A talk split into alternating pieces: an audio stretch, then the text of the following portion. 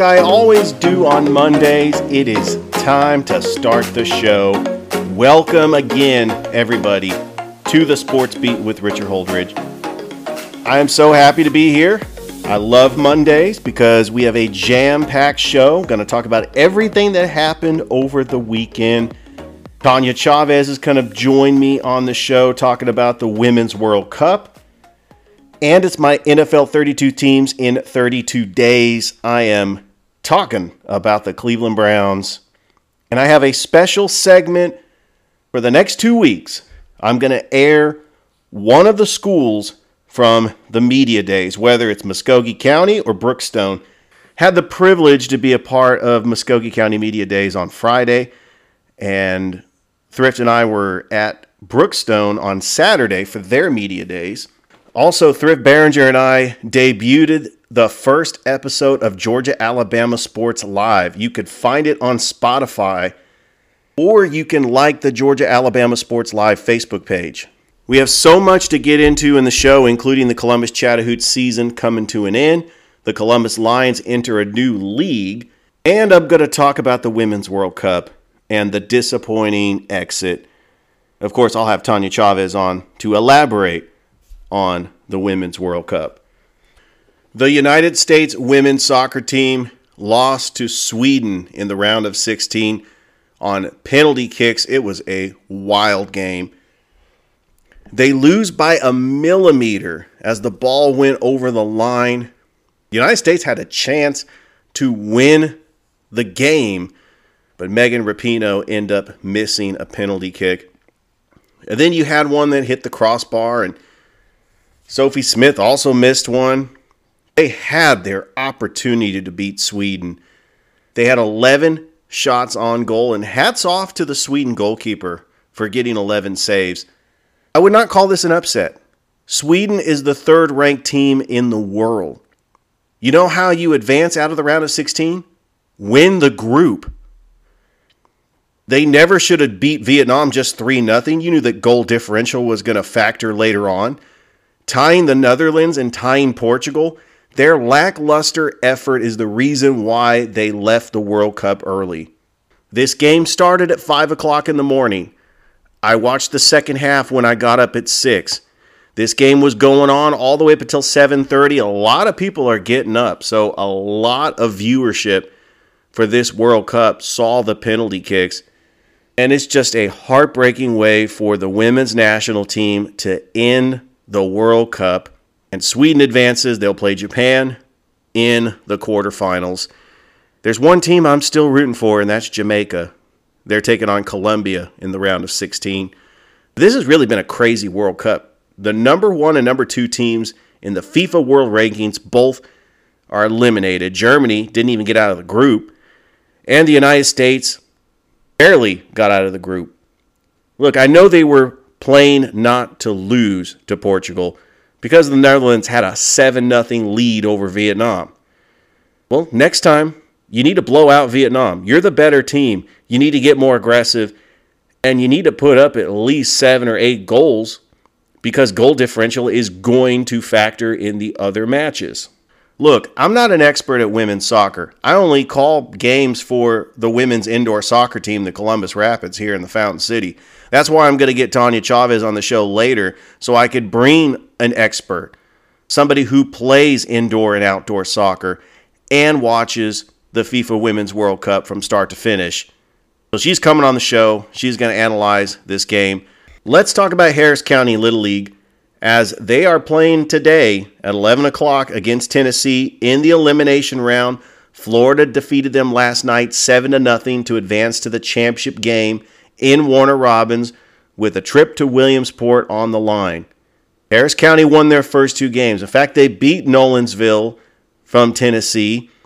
It was the first time that they lost a game in the Southeast Regional Tournament since 2021.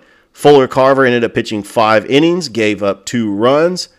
I'm rallying around Harris County because I live streamed one of their games and I wrote about them in the Chattahoochee Valley Living. I'm hoping that Harris County can at least get this win over Tennessee and advance to the championship game with a chance to go to Williamsport. It's not over yet, But Harris County, frustrating night. You had a four hour rain delay.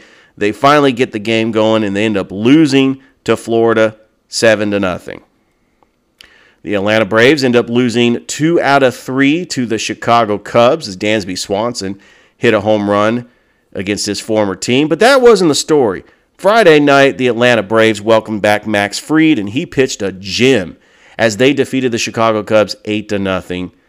The Braves have a tough four game road trip against the Pittsburgh Pirates, then four against the Mets, and then they're back at Truist Park taking on the Yankees and then the San Francisco Giants. And yes, I'm a Giants fan and I will talk up that series. I want to try to go to one of those games too.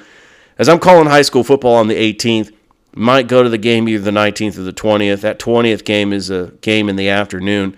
But anytime I get an opportunity to see my San Francisco Giants taking on the Atlanta Braves, I definitely want to take advantage of that. The Columbus Chattahoochee season came to an end on Friday night up at Ivy Watson Field as they lose to the Gainesville Gold Diggers 3 to nothing. And the Gainesville Gold Diggers win back-to-back SBL championships. The Chattahoochee fall short after losing in two games in the SBL championship and it was a great season. The Chattahoochee is always a fun time at the ballpark and I was honored to help call Chattahoochee and Monsters games on the broadcast. I want to thank Ignite Sports. I want to thank the owner, president of Ignite Sports, Jeff Krupp, and their director of communications and broadcast, Tom Callahan, for giving me that opportunity to fulfill a lifelong dream to call baseball at the Woodbat collegiate level. And I'm looking forward to if they are willing to let me come back next season. I'll be more than happy to fill in anytime I can. But it seemed like we have a rising star in the industry as Noah Shelton, who's been a guest on the show. He's got a bright future in this industry, and I'm looking forward to hearing him call more games. So, I want to talk about conference realignment that happened over the weekend that left the Pac 12 in shambles. I was born and raised in California. I was a casual college football fan that rooted for Cal and Stanford. I don't like to see what the Pac 12 is going through, but it is a business and they cannot get a TV deal. USC and UCLA were the first to leave. And then this year, Oregon and Washington leaves for the Big Ten. And then Arizona State, Utah, and Arizona leave for the Big 12. Colorado already left for the Big 12. That leaves four teams remaining in the Pac 12 Oregon State, Washington State, Cal, and Stanford. Does this mean there might be a merger between the Mountain West? Well, not so fast. Maybe the Mountain West doesn't want to go to the Pac 12. I said on this show a couple of weeks ago, I thought that San Diego State, Fresno State, and UNLV would be good candidates to replace USC, UCLA, and Colorado. I didn't expect more than half of the Pac 12 teams to leave in such a fashion that has left the Pac 12 in ruins, and they might just dissolve the Pac 12. That is a real possibility. The Columbus Lions made a special announcement Friday afternoon that they are returning to the American Indoor Football League. This is a league that folded in 2016. That was the last time the Lions won a championship, and they are back. And I'm excited about the 2024 season for the Columbus Lions as they try to defend their AIFA championship and try to win their fifth championship. A special event happened in Greenville over the weekend. The two time NBA champion Kentavious Caldwell Pope, who played for the 2020 Lakers and won a championship, and recently won another ring with the Denver Nuggets in 2023, Kentavious Caldwell Pope was honored in the small town of Greenville, just 20 minutes outside of LaGrange, as there was a parade and a sign that was revealed out on the highway. It says, Welcome to Greenville, home of the two time NBA champion, Kentavious Caldwell Pope. That was such a cool sight. and they had a ceremony. KCP took pictures in front of the sign. So that's going to be pretty cool when you enter Greenville, which I do because sometimes I will take the back roads out of LaGrange going from work and seeing the small town of Greenville. It's really nice. It has a roundabout. And I'm interested to see the Greenville Patriots as they play Spencer in football, pretty good in basketball. When KCP was there in the early 2010s, he led them to the Final Four appearance. He never really won anything until the NBA. He did play two seasons at Georgia, was drafted by the Detroit Pistons. So, congratulations to KCP, one of the best basketball players in the Chattahoochee Valley, and he was honored. Another person who was honored that's part of the Chattahoochee Valley is the former Auburn High School Tiger Demarcus Ware, also played at Troy he gets inducted into the Pro Football Hall of Fame, and he was a great defensive end for the Dallas Cowboys and the Denver Broncos. He won a Super Bowl with the Denver Broncos, Super Bowl 50, when they beat the Carolina Panthers. So, congratulations to the former Troy Trojan and Auburn High School player Demarcus Ware for making it to the Pro Football Hall of Fame. I mean, there's some other players like Darrelle Revis that made it. He was a great corner. You talk about Revis Island. You know, we had the Hall of Fame game. We got NFL preseason games coming up this weekend. High school scrimmages going on. And last night, myself and Thrift Barringer aired our first episode of Georgia Alabama Sports Live. If you want to check that out, you could find it on Spotify, Apple Podcasts, or you can like the Facebook page, Georgia Alabama Sports Live. And it's also going to be on YouTube. I'm still going to try to have Thrift Barringer here on my show. And that's what happens when you love talking about sports. I get people to come on my show all the time. I was on Rod Peterson's show, he was on mine. And I'm looking forward to having Thrift Barringer on my show. You could also check him out on Sports Vision's radio show, Smooth R&B 92.1 with Thrift Barringer and DJ Jones, 4 to 6 on Mondays and Thursdays. And so We've got local sports talk in Columbus locked down as they talk local sports on 92.1 Sports Vision's radio show. And Thrift Barringer and I have the Georgia Alabama Sports Live podcast. It's actually called Georgia Alabama Sports Live if you want to try to look it up on Spotify and Apple Podcasts. And of course, I have this radio show that I do five days a week because – I love talking about sports. I live in Columbus and I want to keep it local. Anybody can talk national sports, but when you go into the weeds and you start talking about local sports to Columbus, Georgia, there is a market that wants to listen to local sports. The Columbus State Lady Cougars, their preseason ranking on the national level, the team that went to the Final Four last year, they are ranked number three for the latest preseason polls. They will open up the regular season on August the 31st against Berry University. And the schedule is out for the Columbus State Cougars and Lady Cougars. I'm so excited about this schedule. The Cougars, led by head coach Robert Moore, will have their home opener on November the 15th against Edward Walters University. The Lady Cougars, that are led by head coach Matt Hauser, their first home game is November the 10th against Savannah State. What's really cool, and I'm not sure if this is an exhibition game or if it counts in the regular season, the Lady Cougars will go up to Auburn and take on the Auburn Lady Tigers on November the 2nd. That is pretty awesome.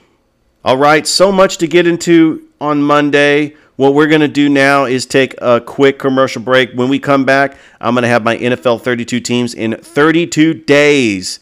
I'm talking about the Cleveland Browns, and then I'm going to have Taña Chavez on the show to talk about the Women's World Cup.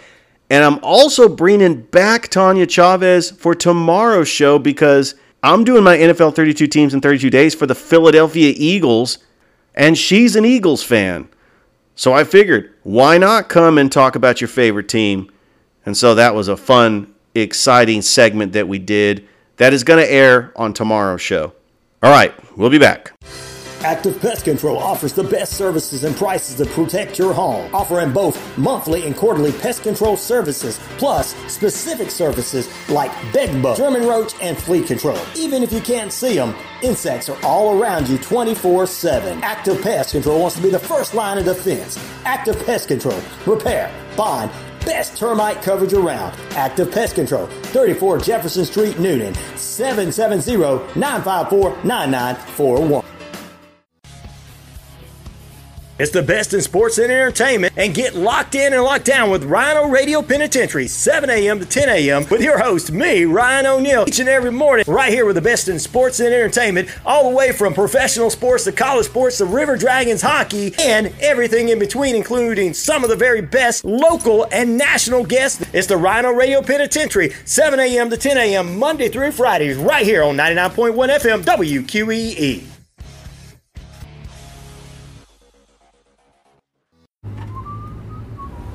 50 feet, turn left.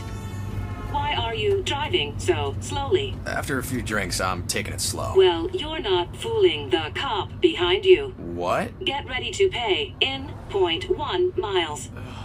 Getting pulled over for buzz driving could cost you around $10,000 in fines, legal fees, and increased insurance rates. Nothing kills a buzz like getting pulled over for buzz driving, because buzz driving is drunk driving. Brought to you by the National Highway Traffic Safety Administration and the Ad Council. Tune in each Sunday morning right here on WQEE 99.1 FM for the key for help from a high with Bishop Daniel Holloway Sr. of Redemptive Life Worship Center at 9 a.m. Hear the Word of God and soak it in. You can join us for our live Sunday service at 10 o'clock a.m. till 12.30 p.m. at Redemptive Life Worship Center at 2265 Highway 54 in Marlin, Georgia. Have a blessed week.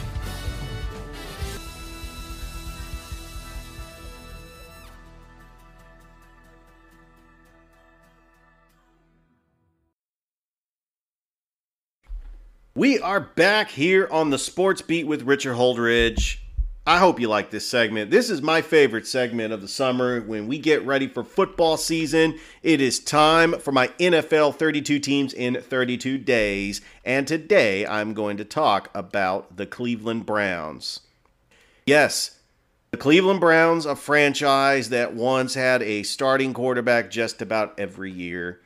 They had some consistency with Baker Mayfield for four years.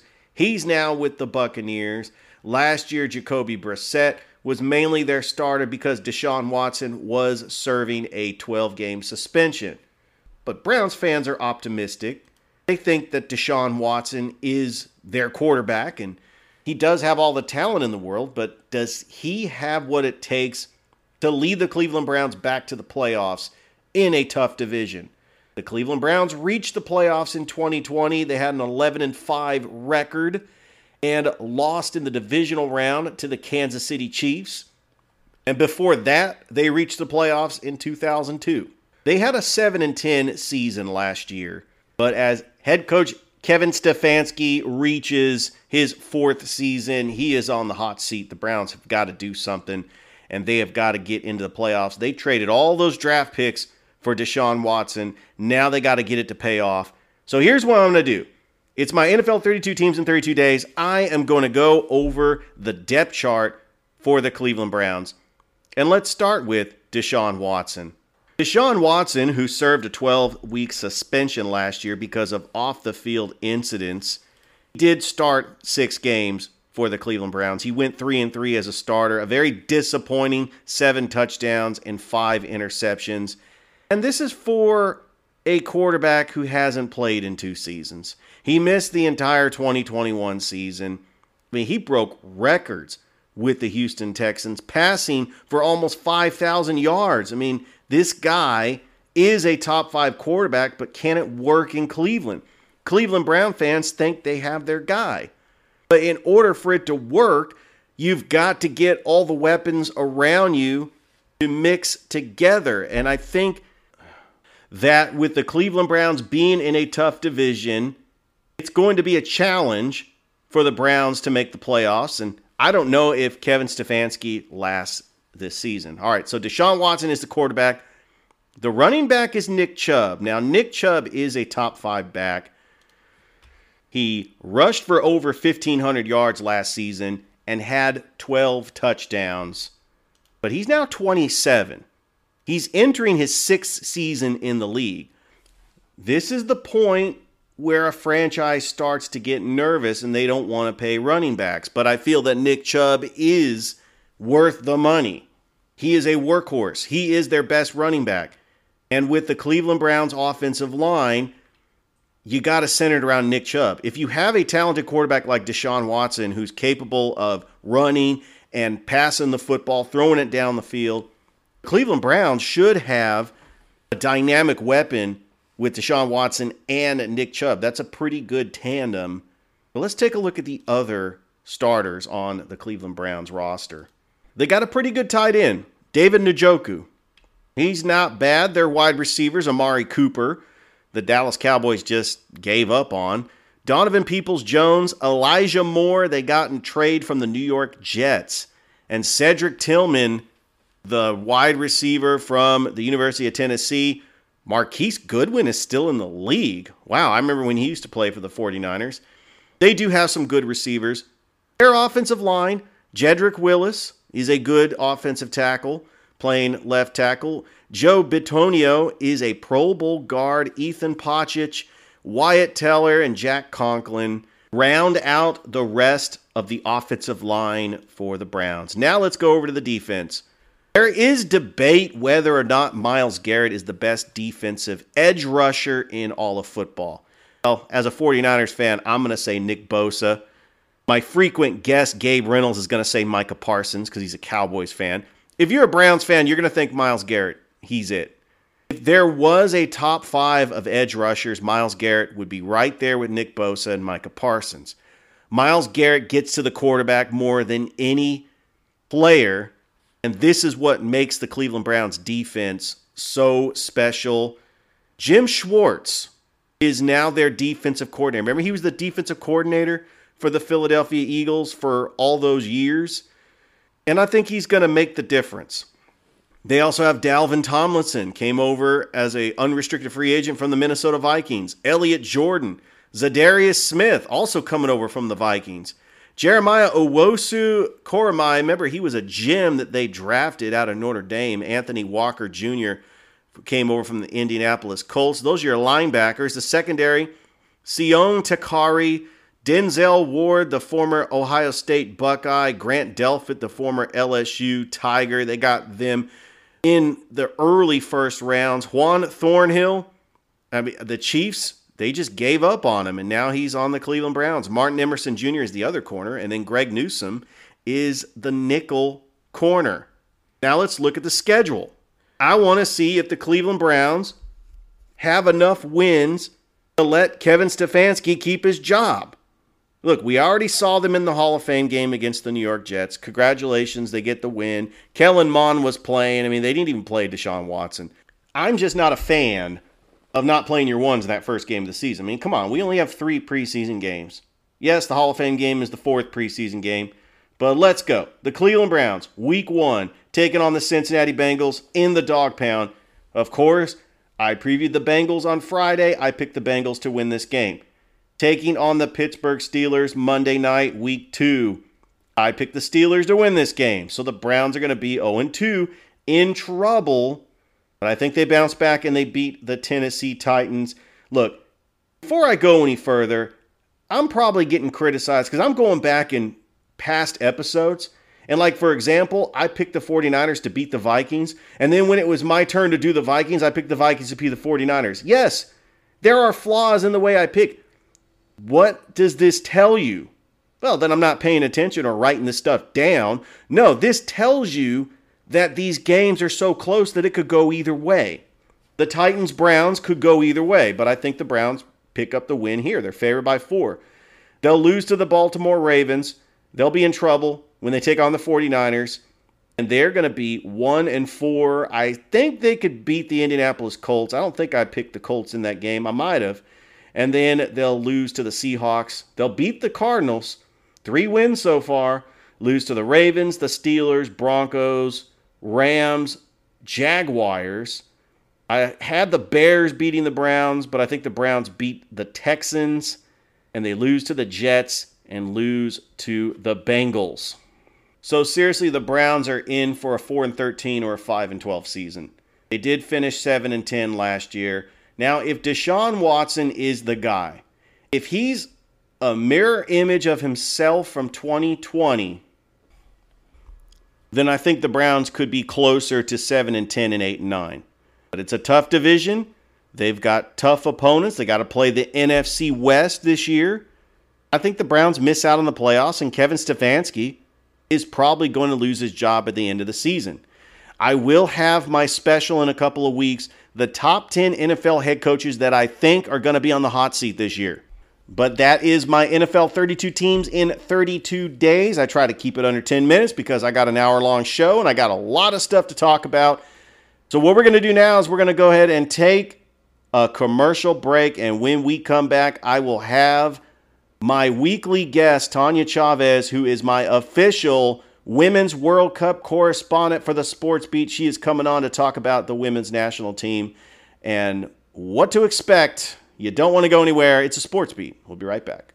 Wishbone Fried Chicken is back in a brand new location, 31 Jackson Street, Suite A here in Newnan. Same great taste, the best chicken around, fish dinners, open Monday through Saturday, 10:30 a.m. to 4 p.m. Dine in, take out. It's Wishbone Fried Chicken, right next door to their former location, bringing you the best chicken around.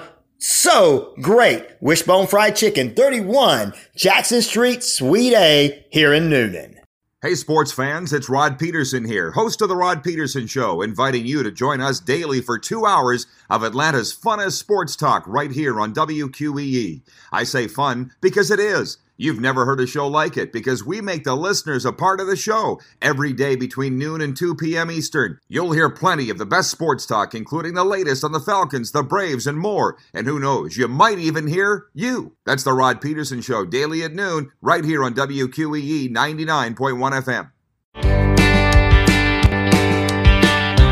Hey, sports fans. Weekdays, 3 p.m. Eastern to 5 p.m. Eastern. Drive time on WQEE. Braves Country is a Southern sports talk show with Mac McGee and the Armchair Quarterbacks. That's Braves Country with Mac McGee and the Armchair Quarterbacks. Weekdays, 3 p.m. to 5 p.m. right here on WQEE 99.1 FM. Welcome back to the show. On the show, I've got my FIFA Women's World Cup correspondent, Unfortunately, Taña, Taña Chavez joining the show. Not the result we wanted. What is your instant reaction to the women's national team getting eliminated by Sweden? And and we'll we'll go through the match because there's a lot of things that went on, but what's your first reaction? Um, that's just a, a little disappointing. Uh, I felt like in this game alone, we played a lot better. We looked better. We were passing. We were playing as a team versus the last three games. And I felt like we won the game despite the penalty shootout. That's where we lost the game. And it's super shocking. And you can't take nothing away from Sweden. Um, that's a top 10 ranked team.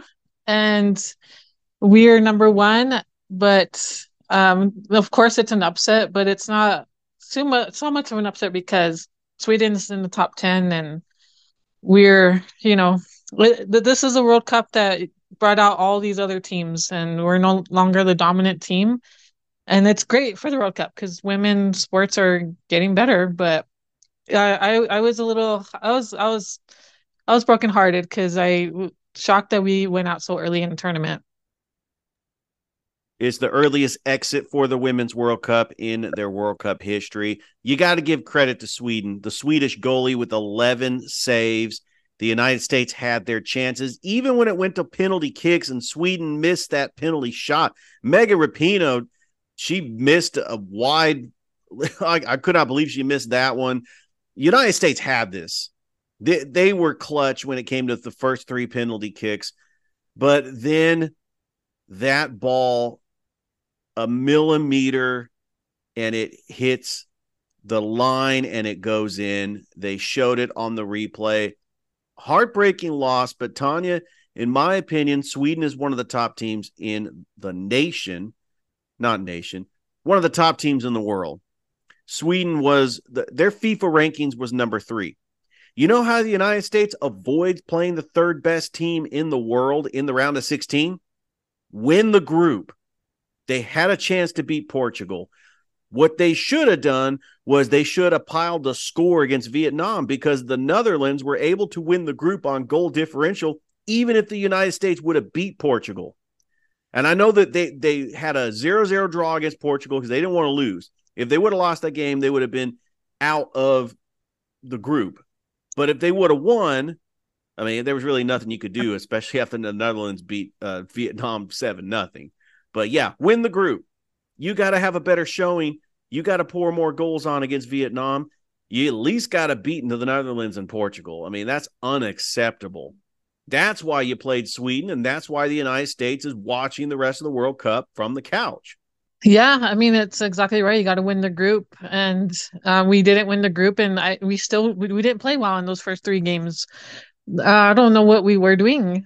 We today we, we look totally different. Uh, I know he had to change up a few players in the starting lineup. One was forced because Rose Lavelle had the two yellows. I still wanted him to to move around a, a few other players and bring Cook off the bench, move Ertz into the sixth position, defensive center mid, done up a little bit more. That's what they play. And then in the WSL, they play more offensively. Uh, bring O'Hara off the bench, but there's there's a lot to talk about because his subbing was awkward and some of it was late. Uh, it was weird. Like I just I don't understand that part.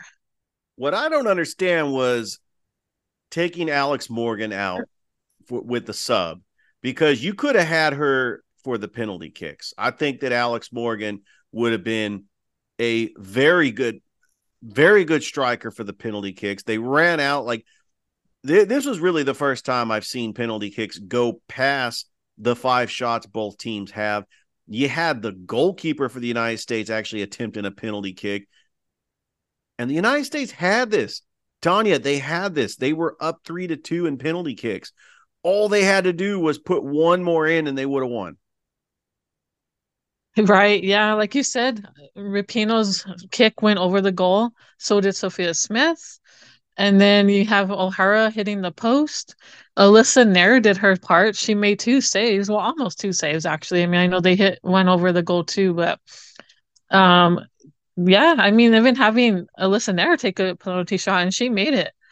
But we we we could have won it multiple times in the penalty shootout as well as in the game. But like you said earlier, the Swedish goalkeeper had a phenomenal game. She was making so many saves and we were really shooting on her a lot like more so than the in the last three games. We had more shots on goal this game and more offensive power. I don't know where that was during the group play. If we had played like that during the group play i believe we would have been we would have won the group and we wouldn't have had to face sweden so early in the tournament. One of the biggest criticizers of the women's national team was the former player Carli Lloyd former Atlanta Beat player, by the way. Big shout out to the Atlanta Beat, the defunct team from the WPS. But Carli Lloyd's been vocal. She's very disappointed. And, you know, as a passionate fan, you really have got to be very disappointed with the showing from the women's national team, who were ranked number one. They were the odds on favorite to win their third straight World Cup. They have a showing like this. Now, don't get me wrong, Taña, they played well against Sweden, but that's not good enough when it comes to the national women's soccer. I mean, this is the same team that was fighting for equal pay with the men because they were on the same level. This kind of, I mean, this is just devastating for women's soccer. Yeah, it totally is. Um, I mean, I heard Carly, Carli Lloyd's comments uh, after the Portugal game, and I couldn't agree with her more. And yeah, this does hurt the women's soccer in the United States. I mean, they we won the equal pay battle but after that i mean look what we did now. We just we can't even get past the sweet 16 uh, you know the, like you said the earliest exit in us women's soccer history we've never exited this early. And then when you look back at the olympics i mean you know we haven't done well in the last two tournaments. Olympics world cup. I know the Olympics is next summer, but I mean, I wonder right now, I'm just wondering what kind of changes are the U.S. women's soccer is thinking right now. I mean, what are they going to do? And they keep Vlatko? Are they going to get get a new coach in there? Change of players? I mean, no more Rapinoe, no more Ertz. You announced her retirement earlier. I this is I'm kind of wondering what's going to happen next. Well, they do have a young team: Sophia Smith, Trinity Rodman. I mean, they got a bunch of star players that are under the age of 25. But the next Women's World Cup is not until 2027. That is a long time away to redeem themselves and to win another Women's World Cup. Now that the United States is out, Taña, who's the favorite to win it all? Oh gosh, it's still hard to say. I mean, I still think Japan's super strong. I I was, I mean, sweet, um, excuse me, Spain is back. I saw them play the other night, and they look like they were in the second and first game of the group stages. So it's you know, Sweden is still right there. I mean, I still like I said, the USA outplayed them today, but uh, Japan, Spain, those two teams right now, and then you got England. England plays later on today, so uh, between those three teams, I think that's where we're at. Those three teams right now. Well, I have a team that I'm rooting for because this is really a fascinating story. Jamaica, out of CONCACAF, they're in the round of 16. They're playing a Colombia team. I mean, nobody expected either one of these teams to make it out of the group. So the winner of that game is going to move on to the round of, of eight in the quarterfinals. And then Morocco, the men's team made it to the semifinals, and now the women's team could make it to the round of eight, although they're playing a tough France team. But Taña, the two countries that I'm very disappointed, actually three, Canada, Brazil, and Germany, not making it out of the group. Germany was ranked second. They were the second best team in the world, and they could not get out of the group. So you think that the United States had a bad uh, World Cup? What about Germany, who's won this twice and they can't even get out of the group? Canada had a bad World Cup and and as well as Brazil. Yeah, those I mean, those were shocking shocking moments. I was I was more shocked at the Germany exit, not not even making that a group play. I woke up the other morning and I was just my mouth was wide open. I was like, what happened? And you know, Brazil, like you said, Brazil, Canada, those are those are top 10 teams again, you know. So it's that's what I mean. Like the soccer's growing in women in the women's side. It's growing. You can tell this World Cup expressed that because these these teams normally get out of group play, and and then like now they're not there. There's no U.S., there's no Germany, no Brazil, no Canada. So it's like it was totally shocking, and yeah, that's a total disappointment. I mean, Germany, even the men's side, if you think about it, the men's side have been struggling lately too. Uh, Taña, I appreciate you uh, being a guest here on the show and uh, talking the Women's World Cup and uh, love to have you back on uh, as we wrap up this Women's World Cup. Uh, just briefly, just talking about the matches, but yeah, thanks again for being on the show. Yeah, no problem. Yeah, it's you know, it's like I said, it's an interesting World Cup this year, and I'm looking forward to the rest of the games. And I just, I mean, who knows who's going to win the World Cup? It's it's still a little wide open, but I, it's it's exciting. Absolutely. That is the New Mexico Lightning midfielder and captain, Taña Chavez, and my official Women's World Cup correspondent here on the Sports Beat, joining us once again to talk Women's World Cup. However, the United States, a disappointing loss in the round of 16 to Sweden. All right, that's it. We're going to go and take a quick commercial break. And when we come back, we're going to have more sports here on the Sports Beat. We'll be back. Help protect your family from flu this season by taking three easy steps. First, get yourself and your family a flu shot. It's quick and can protect you all season. Second, take everyday actions to help prevent the spread of germs like flu. Cover your cough, stay home from work or school if you're sick, and wash your hands often.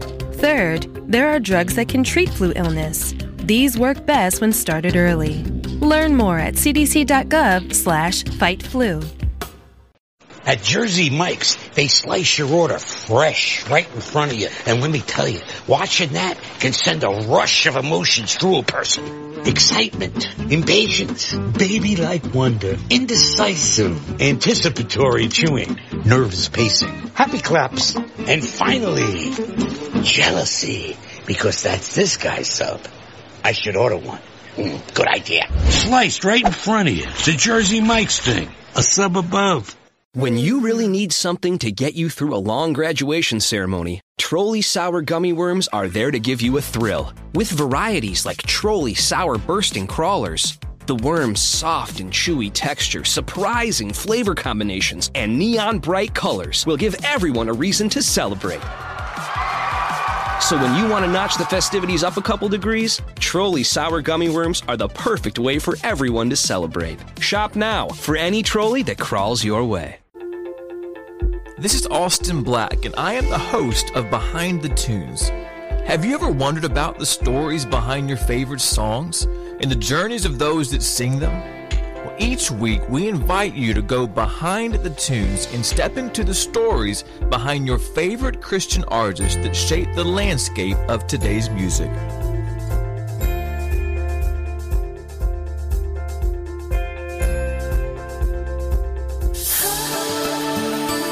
Hey everybody, this is Andy Christman. Join me this week for worship as I play two hours of the best in modern worship music from churches and worship leaders around the world.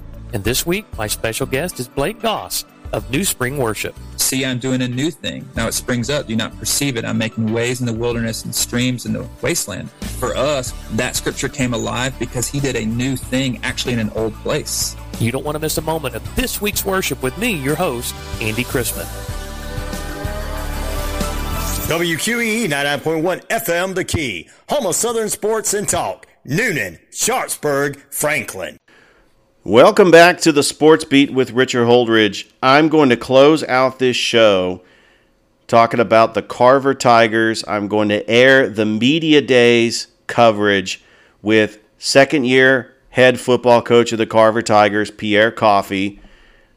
The Carver Tigers finishing 9 and 3 last year. They made it to the quarterfinals. They lose to Oconee County as they gear up for that first game of the regular season on August the 18th against the Hardaway Hawks. It's going to be the Carver Tigers today.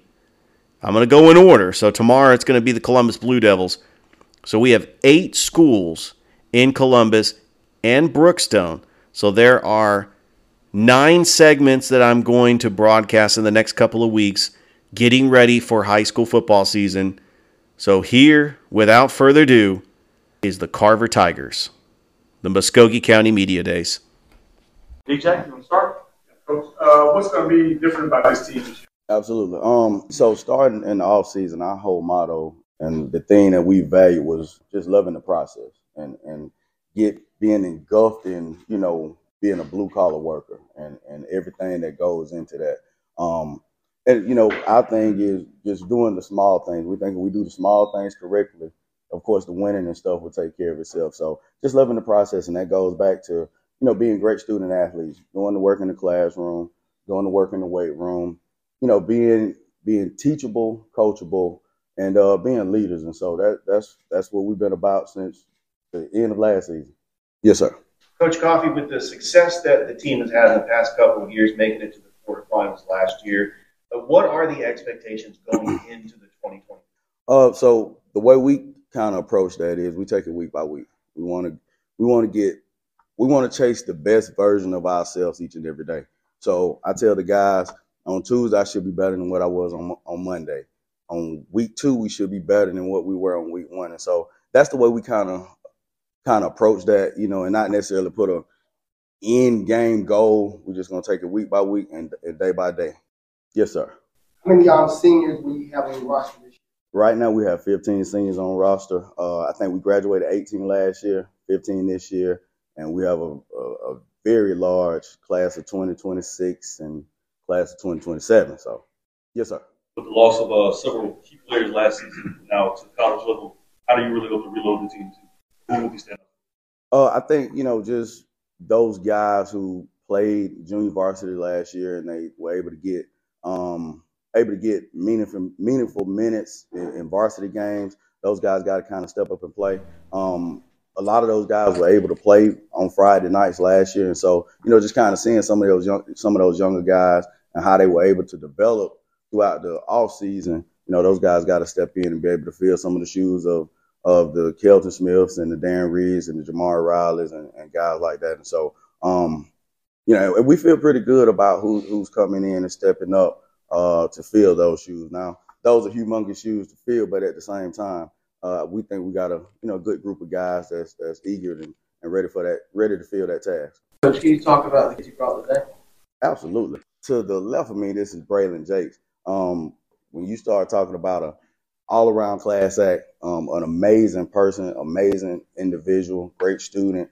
He leads by example. Uh, he comes to work with that blue collar and that hard hat every single day. And that, you know, that's just who he is and that's what he does. Uh, an amazing student, too. Um, right behind me, this is Jeremiah Branscombe. Same thing. An amazing person, an amazing individual. He leads by example within the school, comes from an amazing family. Um, and, you know, he, he he's the guy that he embraces everything that we're about. And then we have Cam Dawson, number 55. He's a three year starter at Carver. He started in the state championship game the year before I got there.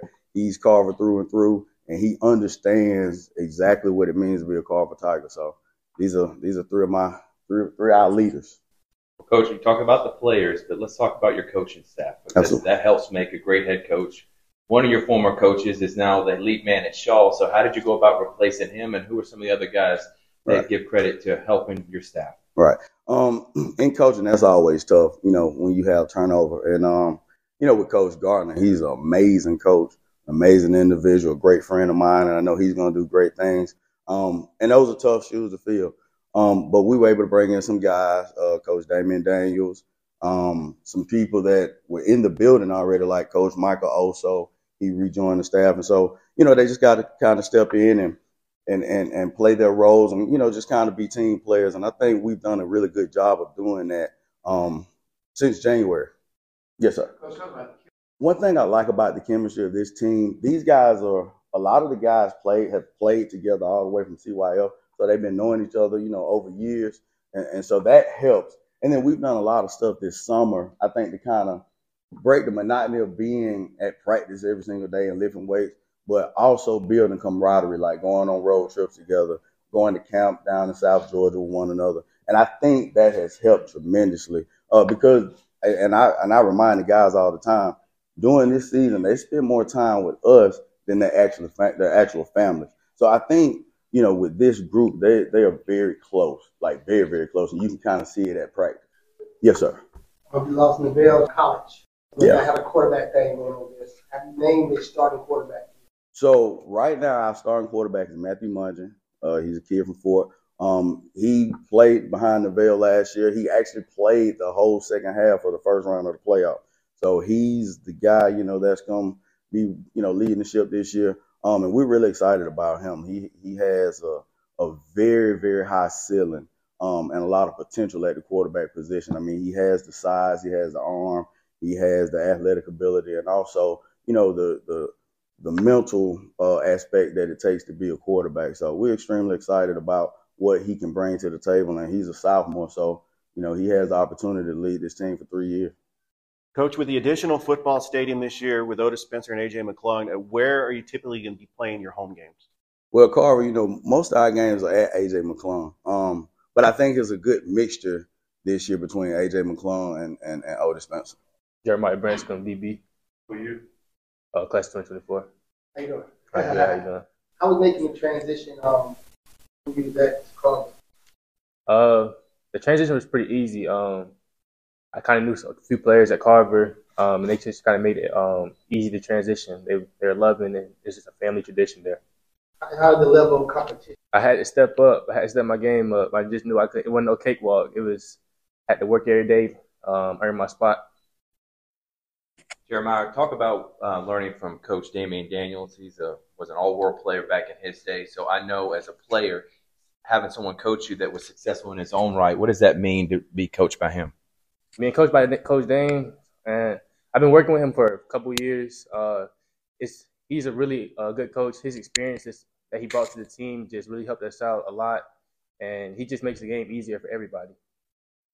Jeremiah, when you look at the Carver players of the past, like an Isaiah Crowell, a Brinston Buckner, a Jarvis Jones, in your mind, what does it mean to be a Carver Tiger? uh, being a Carver Tiger means come to work every day. It's a uh, it's a tradition. Like I said, um, the bar's up here, and we only plan to move it. What's your personal goals for yourself this season? Personal goals. My personal goals is as big as this team. We want to win state. Um, I plan to lead the region in uh, interceptions this year. You Can just elaborate a little more on your first impressions being with Carver? When I came in, I see everybody working. It's just nobody slacking, no no breaks, no everybody just working. Everybody got the same mindset. Everybody got one the same end goal to win the state championship. Yeah, I don't think many people on station know how good of a football player you are. I don't think they know the community service things off the field and part of the community. Yes, sir. Talk a little bit about that. Um, I help my mom's non-profit organization, Let's Grow Steam. I help with uh, DJ with uh, Sports Vision during the uh, Fountain City Classic. Yeah, that's about it. Yeah. oh yeah, Isaiah Crowell camp too. Yes, sir. What are you most looking forward to this season? Just getting better day by day, helping the young guys out. Um, and end goal is win state. Uh, how was it with your teammates accepting you from another school, or were you mostly familiar with most of, most of the players? Oh yeah, it was real well. Yeah, like I said, we uh, we grew up playing middle school together, CYF, uh, River City, and it was just Like going back home. yeah, just going back home, kind of. Yes, sir. Cameron Dawkins, class 24, offensive tackle. Coach talked about you being a three-year starter, man. You've kind of been in this program, this system for a while now. Just kind of, how do you really build to influence the players on you? Uh, I hope to influence them by um, all the knowledge that I already have from um, former players, from Lil Cradle, Elijah Pritchard, um, DJ Rouse, and uh, the other guys. And how do you separate the, uh, the attention colleges within, of course, obviously, you're responsible as a leader on this team. You get a business that you got to Um, I separate that by focusing on the now and our end goal this year, which is winning the ring. I just focus on everything I got going on right now, helping the younger guys because I know we're going to need them to win this year. Coach mentioned that you played in the state title game. What would it mean to you? It'll mean a lot to get back because you know I won that ring my 10th grade year. So if I get that with my brothers now, it'll mean a lot. What are some of the things that you tell the younger players just not coming here since you are a veteran player? I tell them they got to trust the process. They got to trust the coaching. Like some guys don't want to believe what the coach is saying, but the coach tells you something. He's telling you for a reason. So I You just talk to them about their attitude. Yes, I just emphasize on just trusting the coaching. That's the only thing you can do. You trust your coach, you're gonna win. What does it mean to play for Coach Coffey? It means a lot to play with Coach Coffey because he always gives us that blue collar mentality. He um he's working to not just make, make better football players, but better men, better husbands, and all that in the future. You have any personal goals this season? Win the ring with my brothers. The Baxters have a new first book from number one New York Times best-selling novelist Karen Kingsbury, author of life-changing fiction, comes The Baxters, a prequel, the heart-pounding story of Carrie Baxter's wedding. Amidst family tension and the worst storm Bloomington, Indiana has seen in a decade. The Baxters, by America's favorite inspirational storyteller, Karen Kingsbury. Visit KarenKingsbury.com for more information. The Baxters, available now wherever books are sold. Wake up and text. Text and eat. Mm-mm. Text and catch the bus. Text and miss your stop. Wait, wait, wait, wait, wait, wait. Text and be late to work. Sorry, I'm late. Text and work. Text and pretend to work. Text and act surprised when someone calls you out for not working. Who, me? Text and meet up with a friend you haven't seen in forever. Hi. Oh, hey. Text and complain that they're on their phone the whole time. Text and listen to them complain that you're on your phone the whole time. Ugh. Text and whatever. But when you get behind the wheel, give your phone to a passenger. Put it in the glove box. Just don't text and drive. Visit StopTextsStopWrecks.org. A public service announcement brought to you by the National Highway Traffic Safety Administration and the Ad Council. Calvary Senoia Fellowship is an expository Bible teaching church where we study the Word of God line by line and we apply it life by life. We're here every Sunday morning at 10 o'clock on WQEE, and we look forward to having you join us. Our church offices are located in Senoia, Georgia, 6855 East Highway 16, Suite 102, Senoia, Georgia. If you'd like to call us, our number is 770 755 8243. Or you can reach me, I'm Pastor Bob, at bob at calvarysenoia.org. S E N O I A. You also can go to our website at www.calvarysenoia.org. You can reach our YouTube channel there as well as our Facebook page. Join us at 10 o'clock right here on WQEE. Welcome back to the Sports Beat with Richard Holdridge. That's it. That is our show. I want to thank Ryan O'Neill back at the station of WQEE for allowing me to have a sports talk show. Stay tuned for Braves Country today with Mac McGee and the Armchair Quarterbacks.